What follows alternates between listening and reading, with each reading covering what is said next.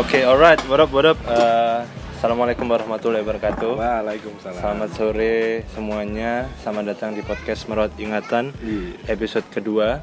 Masih dengan penggawa yang sama, saya Krisna dan rekan saya. Saya Pradana. Oh iya, sebelumnya ini ya kita mau mengucapkan terima kasih dulu buat orang-orang yang kemarin sudah mau meluangkan waktunya mendengarkan sesuatu yang sebenarnya tidak patut didengarkan. Mm, betul.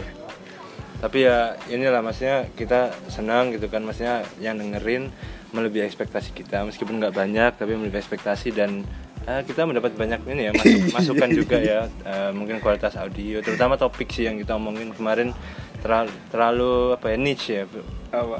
terlalu Ceruk. ceruknya terlalu dalam gitu. kita makanya hari ini kita ngomongin sesuatu yang lebih common lah, lebih umum. umum, Ta- umum tapi sekali. apa itu nanti kita kasih tahu Iya. nanti ya Oh iya. tapi awalnya ini dulu dong. Kan namanya merawat ingatan. Kenapa namanya merawat ingatan? Iya, itu kemarin kita belum bahas kenapa nama podcastnya merawat ingatan. Mungkin mau jelasin siapa? Oh, kalau aku pribadi sebenarnya mer- merawat ingatan bagi aku lebih kayak gini ya analoginya. Kayak misal kita nanam tanaman. Nah, tanaman itu kan harus dipupuk, harus disiram, disinari, biar dia bertumbuh gitu. Hmm. Biar dia nggak layu terus membusuk. Ya sama halnya dengan ingatan-ingatan yang telah kita kumpulkan. Kalau nggak kita bicarakan, kita bagi ingatan tersebut pada pada akhirnya ya melebur nggak jadi apa-apa nggak bisa dikenang gitu karena mungkin ingatan kita terbatas lupa kalau nggak kita bagi-bagi Hmm. kurang lebih sih seperti itu. Cukup ini ya filosofis ya. enggak juga sih Iya. omong kosong aja Sebenarnya secara sederhana gini, kenapa namanya merawat ingatan? Karena itu istilah sebenarnya. Iya. Istilah untuk kata nongkrong sebenarnya. Jadi merawat ingatan ini sebenarnya yang memprakarsai, you know, memprakarsai. Yang memulai ini sebenarnya sekumpulan orang aja, sekumpulan orang yang namanya nggak layak dikenang ya di kita itu pokoknya udah nasib hidupnya cerita hidupnya udah beda-beda lah tapi kita sejurusan eh se sekampus lah sekampus. Kita teman deket terus ka- kita ya kita mengadakan mengadakan. Kita nger- berusaha ngerutinin kumpul gitu minimal ya seminggu sekali atau dua minggu sekali di hari yang sama. Eh, biar biar kita silaturahmi aja biar biar tali silaturahmi itu nggak pernah putus biar, biar deket terus.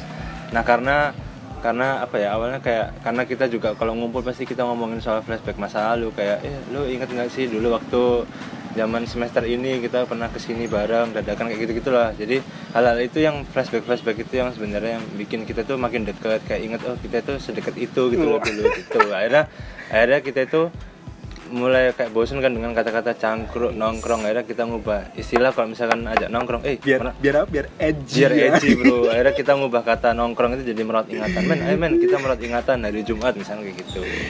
Ini aja kita rekaman sambil minum kopi ngeliatin senja. Kurang indie indie apa? Iya kurang merawat ini. Tapi sebenarnya itu itu secara gampangnya ya. Tapi kalau secara maknanya sendiri itu kenapa penting merawat ingatan itu? Karena merawat ingatan itu penting untuk menyadarkan uh, kembali sebenarnya siapa diri kita sebenarnya gitu. Kita harus ingat gitu diri kita itu siapa.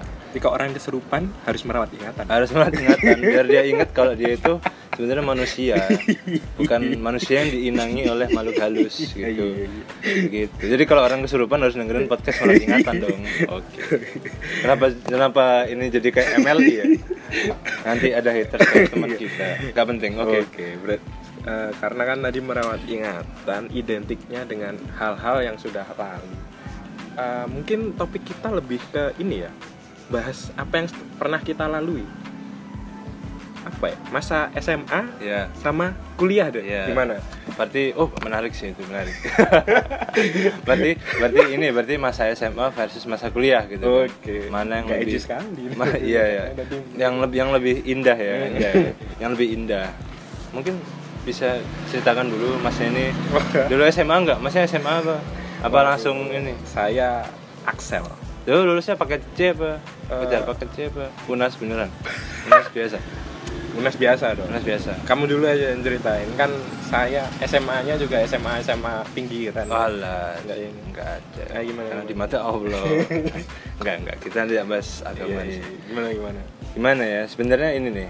Sebenarnya kita kenapa awalnya pengen ngomongin itu karena ada stigma bukan stigma ya, kayak kita Stereotype. stereotype gitu kan ada yang bilang bahwa wah masa SMA adalah masa paling indah gitu kan. Ah. yang itu digambarkan dalam uh, banyak bentuk media ada lagu-lagu. Kalau nggak salah ada lagunya almarhum Krisya juga ya tentang masa masa. masa. Ini harus dimasukin lagunya nanti? Ya enggak, oh, enggak. tapi pokoknya pokoknya karena stigma itu stereotip itu tuh muncul waktu zaman zaman kita SMP SD gitu. Kita seolah ah, SMA itu indah gitu. Kita mengalami masa percintaan pertemanan yang luar biasa kayak gitu gitulah gitu. Akhirnya memben- membentuk stigma seperti itu. Iya, tapi nyatanya waktu waktu SMA ya nggak gitu-gitu juga gitu sebenarnya. Atau mungkin kita yang terlalu cupu. Ya itu mungkin itu iya jawabannya seperti itu. Tapi tapi mungkin dari ya itu sih kayak emang emang nggak nggak seindah dengan stereotip dan stigma yang aku dapat dari dulu gitu loh. Kok kamu dulu kenapa kenapa? Karena kenapa karena ya intinya gini intinya gini. Eh, kapan kenapa kita pengen aku pengen ngomongin ini juga itu karena beberapa hari lalu itu sempat ketemu nih sama anak-anak teman-teman SMA gitu kan. Terus kita itu ngobrol banyak tentang ya apa yang kita kerjakan sekarang dan lain-lain. Terus ternyata dari ngobrol segala macam itu kita jadi mikir gitu kayak kenapa ya kita kok dulu waktu SMA kita teman deket nih kita sering main bareng tapi kok kita nggak pernah ngobrol atau ngomong seserius ini gitu loh. Kayak deep banget. Eh, deep banget gitu kayak beda banget gitu. Sedangkan kita sekarang udah kuliah mungkin sekarang udah lulus udah kerja itu kayak beda gitu. Jadi mikir sebenarnya masa SMA kita dulu tuh kayak apa sih? Indah nggak sih? Apa apakah karena karena uh, kuliah ini bisa membentuk kita jadi pribadi yang beda atau gimana gitu sih. Akhirnya ya kita pengen ngomongin soal ini sih. Jadi secara secara secara sebenarnya itu kita mau bandingin aja. Gampang itu mau bandingin. Sebenarnya menurut kita itu lebih lebih lebih mengena atau lebih berkesan mana masa kuliah sama masa SMA gitu. Gitu sih. Tapi kalau misalkan aku harus jawab mungkin aku mungkin aku bisa bilang ya masa kuliah sih yang lebih berkesan di aku tanpa mengurangi rasa hormat ya, kepada uh, teman-teman saya SMA terus pada guru-guru dan segala macam. Tapi memang saya pribadi merasa masa kuliah ini emang lebih banyak hal yang berkesan lebih banyak yang bisa dikenang. Karena um, mungkin di masa kuliah ini aku lebih banyak belajar bukan cuma soal akademik tapi soal ya tentang hidup juga gitu kan. Ketemu orang-orang dari berbagai background kayak background yang beda gitu kan. Terus kita juga secara mau nggak mau itu tuh kayak kita di diikutin atau terlibat dalam bidang-bidang gitu dalam kegiatan-kegiatan yang memang mau nggak mau memaksa kita untuk jadi cari tahu. Dan juga sistem pendidikannya kan juga beda jadi ya kita mau nggak mau rasa ingetannya harus lebih gede gitu. Kalau kita kan dulu SMA kayak ada sistem banget gitu maksudnya kayak udah diatur banget eh, belajar gini terus apa jam jam belajar itu jelas terus sistem penilaiannya jelas terus kalau dulu kalau dulu misalkan bolos gitu kan bolos ya dipanggil BK diingetin. Kalau sekarang bolos ya udah BK amat gitu kan. Kuliah kan nggak peduli gitu kan yang penting lu bayar UKT gitu kan. Kan kayak gitu kayak gitu kan. Jadi ya itu sih banyak banyak momen-momen itu sebenarnya. Yang yang bikin yang bikin kenapa kok kuliah itu menurutku itu lebih lebih mengena karena ya itu tadi ketemu banyak orang terus pengalaman yang aku nggak dapat waktu waktu SMA karena ya waktu SMA juga aku juga anaknya nggak nggak aktif nggak aktif di mana-mana nggak ekskul nggak nggak apa namanya nggak osis nggak apalah. Jadi Dibully ya, nggak dulu? nggak dibully Oh. sih.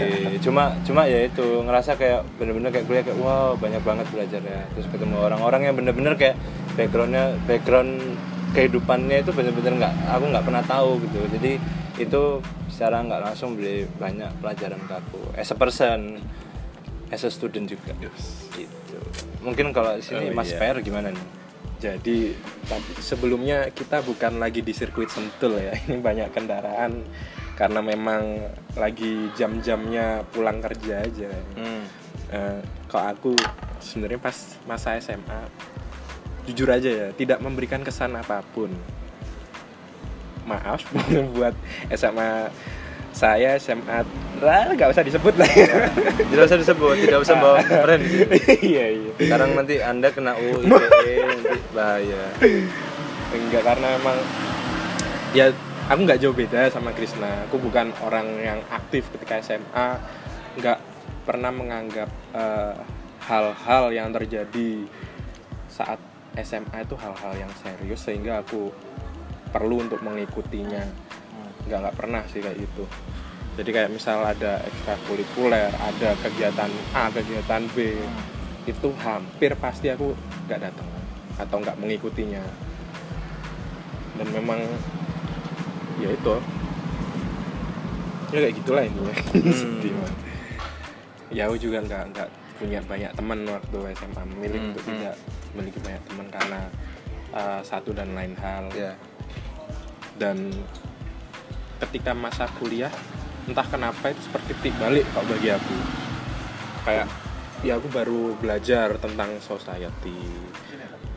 Itu waktu kuliah. Belajar tentang pentingnya kehidupan bermasyarakat. Eh, belajar tentang kepemimpinan.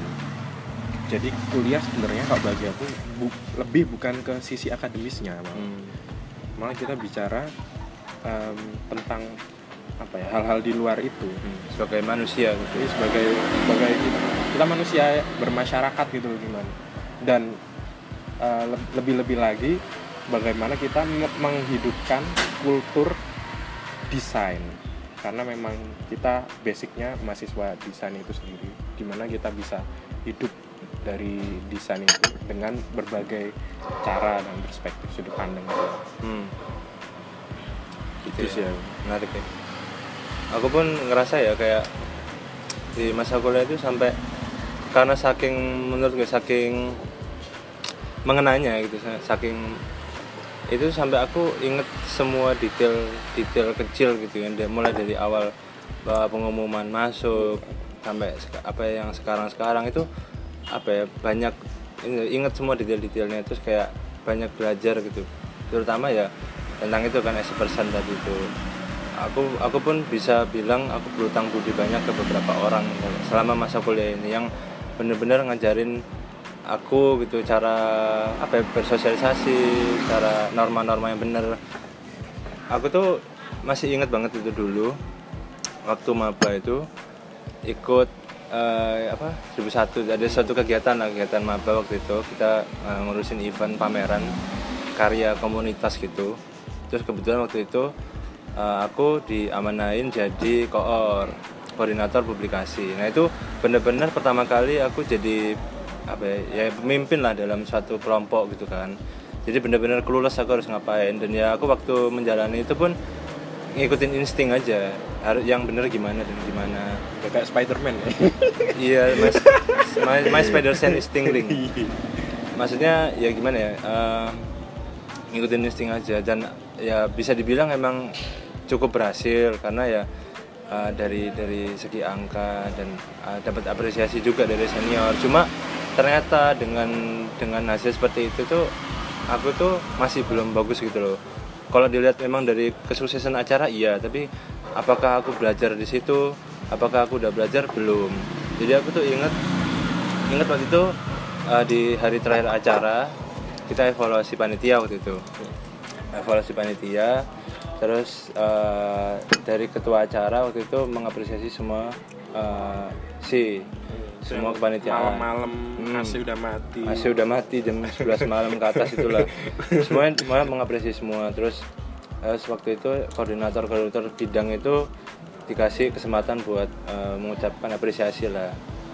Nah waktu itu ya aku mengucapkan apresiasi ya udah. Ya menurut instingku aja aku berusaha inilah ngomongnya yang bener aja lah. Pokoknya aku nggak pokoknya apresiasi tim dan segala macam bla bla bla bla. Aku nggak aku nggak ikan detail aku ngomongnya gimana. Pokoknya aku ngobrol-ngobrol aja sesuai insting gua aja. Ternyata ketika selesai acara gitu kan udah pada balik aku itu di bukan dicegat ya, kayak ditegur sama salah satu anggota bidangku.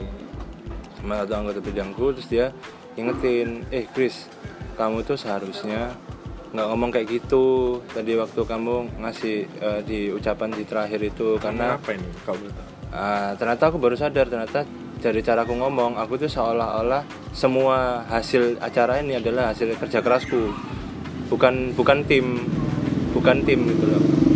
Jadi ya jadi seolah-olah ya kayak aku tuh ya arogan gitu loh. Arogan dengan ini semua hasil kerja kerasku gitu. Padahal sebenarnya bukan nah terus aku kayak karena kebetulan yang yang ngingetin ini juga teman baikku juga waktu SMA jadi kayak kayak ya kayak ditabrak eh serius sih gara-gara kayak gini apa ternyata aku salah ya tadi ngomong kayak gini salah. Akhirnya dari kejadian seperti itu aku belajar aku sampai sampai ikut kegiatan apa pun sampai sekarang itu aku berusaha mengubah kata aku itu menjadi kami menjadi kita karena sekecil-kecil apa pun uh, usaha anggota atau anak buah kita itu pasti ya itu juga berpengaruh gitu loh. Jadi ya aku berusaha lebih berusaha untuk mengapresiasi semuanya kayak gitu gitu sih banyak. hal dari hal kecil kayak gitu pun kita bisa belajar. Ah, kita itu belajar. penting berarti hal-hal. Penting penting lah.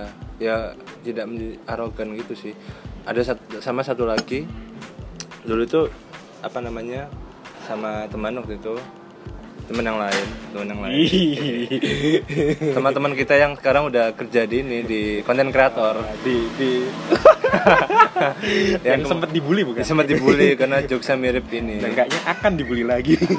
Ya intinya waktu itu kita makan nih kita makan. Terus waktu itu kita mampir ke minimarket. Waktu di minimarket itu aku ketemu uh, teman organisasi di BEM terus lagi kita ngobrol-ngobrol eh bla bla bla waktu lagi ngantri kasir ngobrol-ngobrol bla bla bla. Karena dia di depanku saya dia balik duluan. Dia balik duluan terus temanku yang keluar sama aku nih teman konten kreator nih.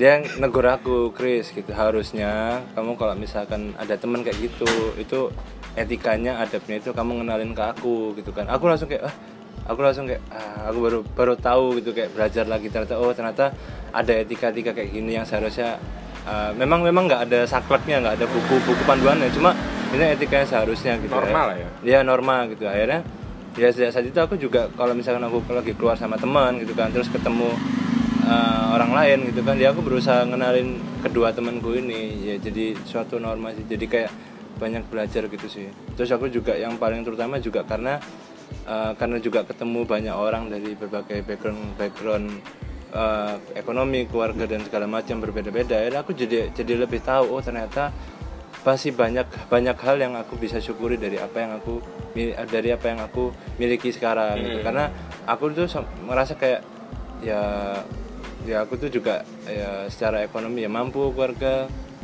terus juga keluarga baik-baik aja. Tapi aku nggak pernah sadar tentang apa yang aku punya sampai aku tuh ketemu di kuliah ini ketemu teman-teman ketemu orang-orang yang beda-beda. Itu akhirnya aku belajar oh iya ya gitu ya. Ternyata aku tuh udah beruntung banget punya keluarga kayak gini yang mampu yang masih bisa nyekolahin aku. Jadi tuh ya aku belajar di situ. Dan dan gara-gara itu juga akhirnya waktu kuliah ini pun se- sesibuk-sibuknya ada kuliah ada tugas ada organisasi kegiatan apa pun aku selalu eh, minimal seenggaknya seminggu itu menyempatin waktu sehari buat keluarga.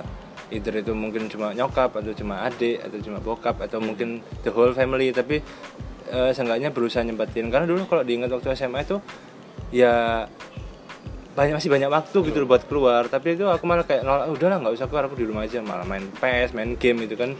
Yakin cuma main PS dan main game bukan yang lain. Main PS oh gitu. Maksudnya gamenya yang lain maksudnya banyak kan gamenya. Itu kan maksud anda kan. Iya. cuma ya gitu aku belajar iya.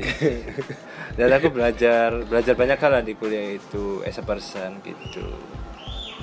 Gitu juga. Begitulah. Jadi intinya kalau kamu eh, tingginya tingkat diversitas membuat dirimu menjadi pribadi yang lebih bersyukur. Benar benar benar. Kalau aku pribadi sebenarnya eh, banyak sih hal yang berkesan. Aku seneng. Walaupun aku belum lulus ya bangsat. Belum belum lulus. Tapi em, ada juga banyak hal yang aku menyesali dan baru aku ngeh sekarang. Hmm. salah satunya adalah uh, aku pribadi itu banyak stok-stok oh gini sebenarnya. Aku kan apa ya, orang yang seneng rekam ngerekam anak-anak di kampus berkegiatan. Ah, jadi karena emang kampus kita kampus desain kita dituntut banyak apa ya mengerjakan acara-acara. Uh, jadi ya aku banyak mendokumentasikan tingkah laku anak-anak. Nah Hmm. itu apa ya sebenarnya harusnya udah diedit ah. biar bisa jadi arsip bisa jadi kenang-kenangan juga buat anak-anak tapi Ah, ah, ah. nyatanya dulu aku masih banyak makan egoku kayak males atau eh, terlalu apa ya larut dalam hahihi sampai Hmm, lupa tanggung jawab tanggung jawab yang kecil-kecil kayak gitu Hmm. bahkan sampai anak-anak lulus pun ya baru berapa video yang udah aku edit masih banyak yang belum utang-utang kayak gitu Hmm. itu yang bikin aku nyesel sih sebenarnya dulu Iya. harusnya kalau itu diedit mungkin kenangan itu apa ya? Dan momennya juga akan lebih terasa Ya, ya. hal kayak gitu mungkin kalau aku. Jadi mungkin kalau ada adik-adik yang dengerin dan kalian apa mendokumentasikan hal kayak gitu ya langkah baiknya langsung diedit lah ya biar Iya. bisa langsung dinikmati Kalau bisa ini hire editor juga, jadi Mas PR ini bisa ngedit tarifnya sesuai ya, ya? bisa Iya, disesuaikan kalau lah. kalian punya duit ya, Iya, kalau punya gratisan anjing Tapi lebih baik belajar ngedit sendiri lah, Iya. karena sekarang kan platform media banyak kita dari YouTube bisa. Froyonion banyak tutorial Eh, kok sebut-sebut Ya, besok, besok bayar Aduh. sekarang gratis Oke. Sama ini sih aku dulu juga. Oh, aku kan orangnya ini skeptis ya. Wah, Skeptis. skeptis terus apa lagi? Ada tadi ada Jaji, terusannya, jaji, jaji. judging. Suka ngejudge orang. Habis itu tadi ada tiga loh. Ah, apa? Aku lupa cuy. Ya pokoknya itulah. ya pokoknya itulah. Apa kayak suka Judging people. So iya Skeptis. suka ngejudge orang itu dari the way they look gitu kayak "Ya udah eh, orang ini kelihatannya kayak gini pasti Tapi kayak itu gini. natural loh. Kita pada hakikatnya apa? Selalu judge people Ah. by its cover. Bullshit kok kita Ah. bilang don't judge the book by its cover. But Iya sih. Naturalnya kita gitu ya. Pasti gitu sih. Dan iya sih. Bener, emang bener sih. Jadi mau ngomong apa lupa. Oh intinya gini, aku mau ngomongin ini gini. Eh, emang emang mungkin masih sampai sekarang mungkin masih ya skeptis lah atau mungkin masih judgmental lah orangnya. Cuma mungkin nggak kayak dulu lagi gitu. Berusaha lebih eh, mem- mem- apa ya mem- menganalisa dulu lah orangnya, orangnya kayak Introspeksi lah ya. Iya, introspeksi diri dan orang lain gitu loh. Nah, gitu.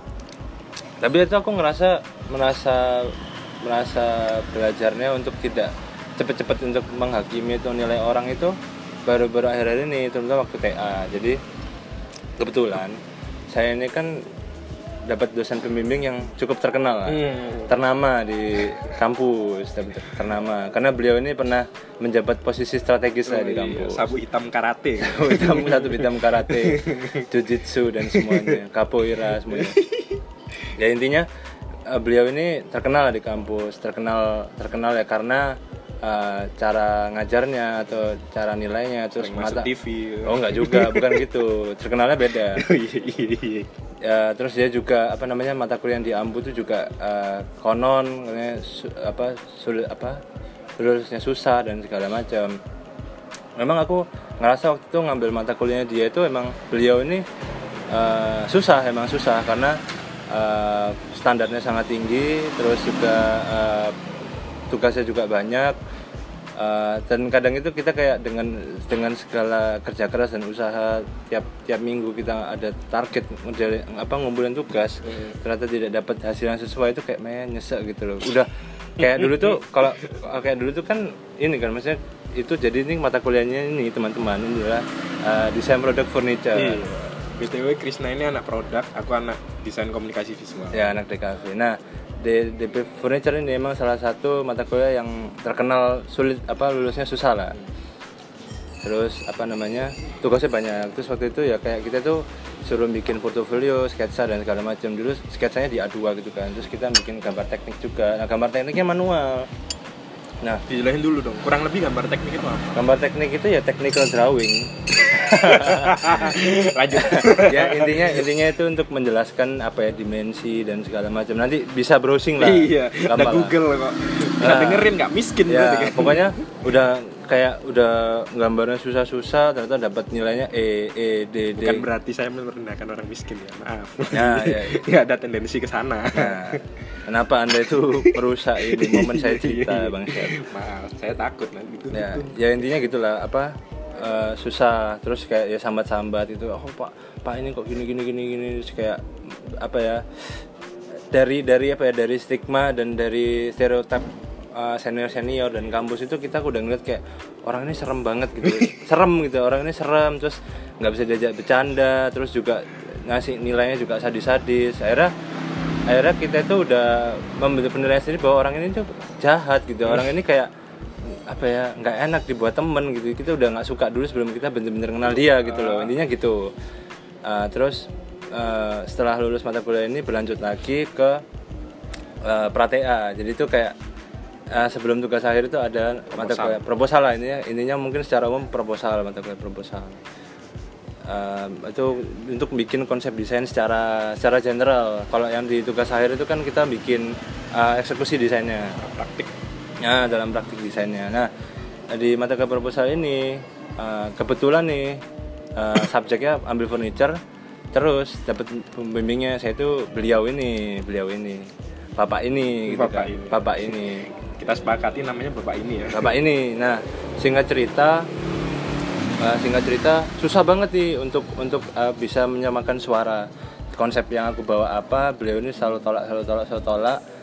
Uh, selalu tolak. Akhirnya ya udah aku sih tetap nekat aja maju ngerjain aja terus ngerjain terus ngerjain terus. Dia bilang bilang enggak ya aku tetap aja ngerjain terus ngerjain terus ngerjain terus. Ng- ngikutin ego gue aja ngerjain Iya. terus ngerjain terus ngerjain terus. Ternyata sampai di hari H itu ada namanya sidang sidang proposal lah itu sebenarnya. Sidang K1 itu namanya.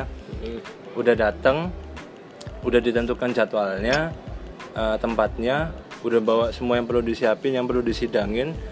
Dan pagi-pagi tuh ketemu sama beliau eh, minta restu lah ini kayak minta restu pak saya hari ini mau sidang bla bla bla bla. Eh, minta saran bla bla ternyata eh, kaget. Ternyata dibilang kamu ngapain? Aku ngapain eh, sidang kamu loh? Eh, masih jelek konsepnya. Kayak gini kayak gini gini kayak gini. Kamu mending mending nggak usah sidang dulu. Ngapain? Saya juga nggak mau datang ke sidang anda. Kaget dong gitu kan. Masih inget banget itu hari sidang itu nggak tidur. Dan waktu itu sambil nonton final Liga Champions. Iya tetap saja. Dan nonton final Liga Champions Liverpool Liverpool Real Madrid. Oh. yang Liverpool ah sudahlah. Udah lah ya. Iya. jangan bahas bola dulu. Ya nggak boleh dulu. Terus akhirnya ya kecewa dong kecewa banget. Terus ngata-ngatain wah ini wah pak ini inilah ngeselin lah gitu kan. Wah nggak jelas bla bla bla bla bla bla. Terus singkat cerita tapi dalam hati tuh aku tuh kayak ngerasa kayak wah gua nggak mau kalah sama orang ini gua nggak mau eh, nyerah gara-gara orang ini gitu tuh. Akhirnya setelah eh, ngulang lagi mata kuliah ini eh, yang proposal itu dapat dapat beliau lagi. Tapi aku berusaha dengan pendekatan yang berbeda. Dan aku berusaha lebih maksudnya lebih lebih berusaha deket lah sama dia. Kayak lebih sering ketemu tiap minggu berusaha ketemu minimal sekali atau dua kali. Eh, ternyata dengan aku cara ngubah pendekatanku terus aku lebih usaha lebih kerja keras ternyata orang ini penerimaannya baik ke aku dan dia sangat sangat sangat open gitu loh. Kayak memberi masukan yang yang itu hal yang tidak aku rasain rasain dulu waktu aku ngambil mata kuliah proposal ini sebelumnya. Terus akhirnya alhamdulillah salah satu semester selesai mata kuliah proposal ini lancar semuanya. Dan sampai eh, sampai tugas akhir ini alhamdulillah lancar. Di situ aku benar-benar belajar banyak belajar banyak hal. Ternyata kita tuh nggak nggak pantas kita itu kita benar-benar apa ya kayak eh, menilai orang itu cuma dari stereotip orang gitu loh stigma orang. Ah, karena kita sebenarnya belum tahu benar-benar ngerti belum belum benar-benar kenal orang ini eh, sebenarnya seperti apa. Dan aku sekarang sadar sebenarnya beliau ini cuma pengen yang terbaik buat mahasiswanya. Ya kan dia set set goals yang tinggi di mata kuliah mata kuliah sebelumnya karena beliau itu pengen kita itu benar-benar paham sama mata kuliah ini gitu loh. Dan aku juga ngerasain selama beliau ini jadi pembimbing itu ya dia itu sebenarnya ngarahin ngarahin kok ngarahin kok. Eh, aku ada kurang apa dia ini selama kita mau ngusahain selama kita mau berusaha ya make sense juga sih. Maksudnya kita juga ngapain kita mengusahakan sesu- sesuatu atau seseorang ketika eh, sesuatu yang pengen kita perjuangkan itu sebenarnya juga nggak pengen kita gitu Wah, kayak gitu itu- loh wah intinya gitu loh kena di hati Ya, jadi aku kayak oh iya dan dan orang ini sebenarnya ya itu tidak ya pengen yang terbaik buat mahasiswanya. Cuma tergantung kita mau usahain apa apa enggak. Nah, ini juga apa namanya yang puncaknya itu kemarin minggu lalu ketemu sama beliau untuk ngurus berkas-berkas. ya Kebetulan waktu di mejanya itu lagi ada tugas-tugas ini tugas-tugas revisian itu yang eh, mata kuliah furniture itu yang dulu aku pernah lewatin itu saya kira ada foto-fotomu Oh enggak. Terus waktu-waktu mau minta tanda tangan berkas, beliau itu bilang, kamu sebelum minta tanda tangan ini lah bantu saya ngecekin tugas-tugas ini. aku bantuin ngecek ngecek terus sambil bantuin ngecek eh, tugas-tugas itu beliau ini ngedumel gitu loh kayak wah anak zaman sekarang ini kok kualitasnya makin jelek lah terlalu manja sama teknologi terus maksudnya sudah dimasih dikasih banyak keringanan kayak misalkan tugasnya itu untuk satu project itu kelompokan terus juga diperbolehkan menggunakan ya kayak eh, CAD komputer gitu kan. Yang yang yang yang dulu aku nggak boleh gitu loh. Sekarang udah banyak udah banyak privilege yang sangat memudahkan kok malah kualitasnya tidak lebih bagus dari dulu gitu loh. Iya. Terus aku sadar sebenarnya ya beliau ini sebenarnya ya makin sadar emang beliau itu sebenarnya emang pengen yang terbaik gitu loh buat kita. Kalau misalkan kita benar-benar ngerti dan udah nggak mau nggak nggak nggak ngejudge nggak memberikan stigma itu dulu. Asalkan ya dan itu berlaku untuk dalam society sih. Ini kita tuh ya jangan berusaha diusahakan jangan ja- judge lah, jangan judgmental. Jangan jangan nilai orang itu bener-bener sebelum kita tahu gitu loh. Jadi intinya kok kata Panji mencoba memahami sebelum membenci. betul betul. Ya begitulah. Jadi ya that's life bro it is what it is Masa kuliah ini masa paling menyenangkan Ah. bagi kita. Tapi habis ini kan nyemplung dalam kehidupan ya. ya Kita lihat. ya namanya juga hidup bro ya pasti pasti ada stepnya baru lagi sih kita kita kalau ada ada pepatah yang bilang we learn new thing every day gitu jadi ya bukan berarti bukan berarti kita selesai satu step akan akan tidak ada rintangan lagi selanjutnya pasti akan ada rintangan Ha-ha. jadi ya apa ya aku tuh juga uh, kadang kayak ke junior junior ya junior junior ke maba maba itu kadang pernah ngobrol gini uh, kalian itu jangan jangan minta challenge kalian atau tantangan kalian ke depan itu Lebih untuk mudah. jadi lebih mudah tapi harusnya kalian itu harus harus kalian yang lebih kuat karena challenge itu makin ke depan itu bu- bukan makin bukan makin mudah tapi makin susah Iya. kalau tapi kalau kalian semakin kuat challenge itu itu nggak mean nothing lah gitu. Begitu iya kan? sangat berfaedah. ya kayak kayak kayak ibaratnya kan ada yang orang pepatah yang bilang semakin tinggi kita manjat ya semakin tinggi angin yang berembus semakin kencang angin yang berembus, gitu. Semakin orang tenar itu juga semakin banyak yang nggak suka juga gitu. Loh tapi ada kadang ada spesial case. Dia bukan siapa-siapa tapi kadang kita lihat udah benci ada orang-orang ada ada. Ya itu karena anda judgmental juga berarti. Berarti anda anda belum belum belajar dari value-value hidup saya. Oh. ya mungkin. Ya gitulah hidup. Pembicaraan yang sangat berfaedah. Berfaedah dan nonsens ya. Kenapa kok ini kok ngobrolnya nonsens banget ya? Enggak bro. Ini namanya kita benar-benar merawat ingatan lah. Hmm. gimana? Gimana bahas hidup kayaknya kayaknya kalau kemarin ya kemarin kan di podcast sebelumnya ini karena aku ngomong kayaknya saya yang banyak ngomong kenapa kok sekarang jadi saya lagi yang banyak ngomong ya? Ya karena memang anda suka yang banyak ngomong. Iya sih. Iya iya iya iya sih. Gitu sudah cukup ya? Cukup deh sudah 30 menit. 30 menit eh, closing. Closing. Ya baik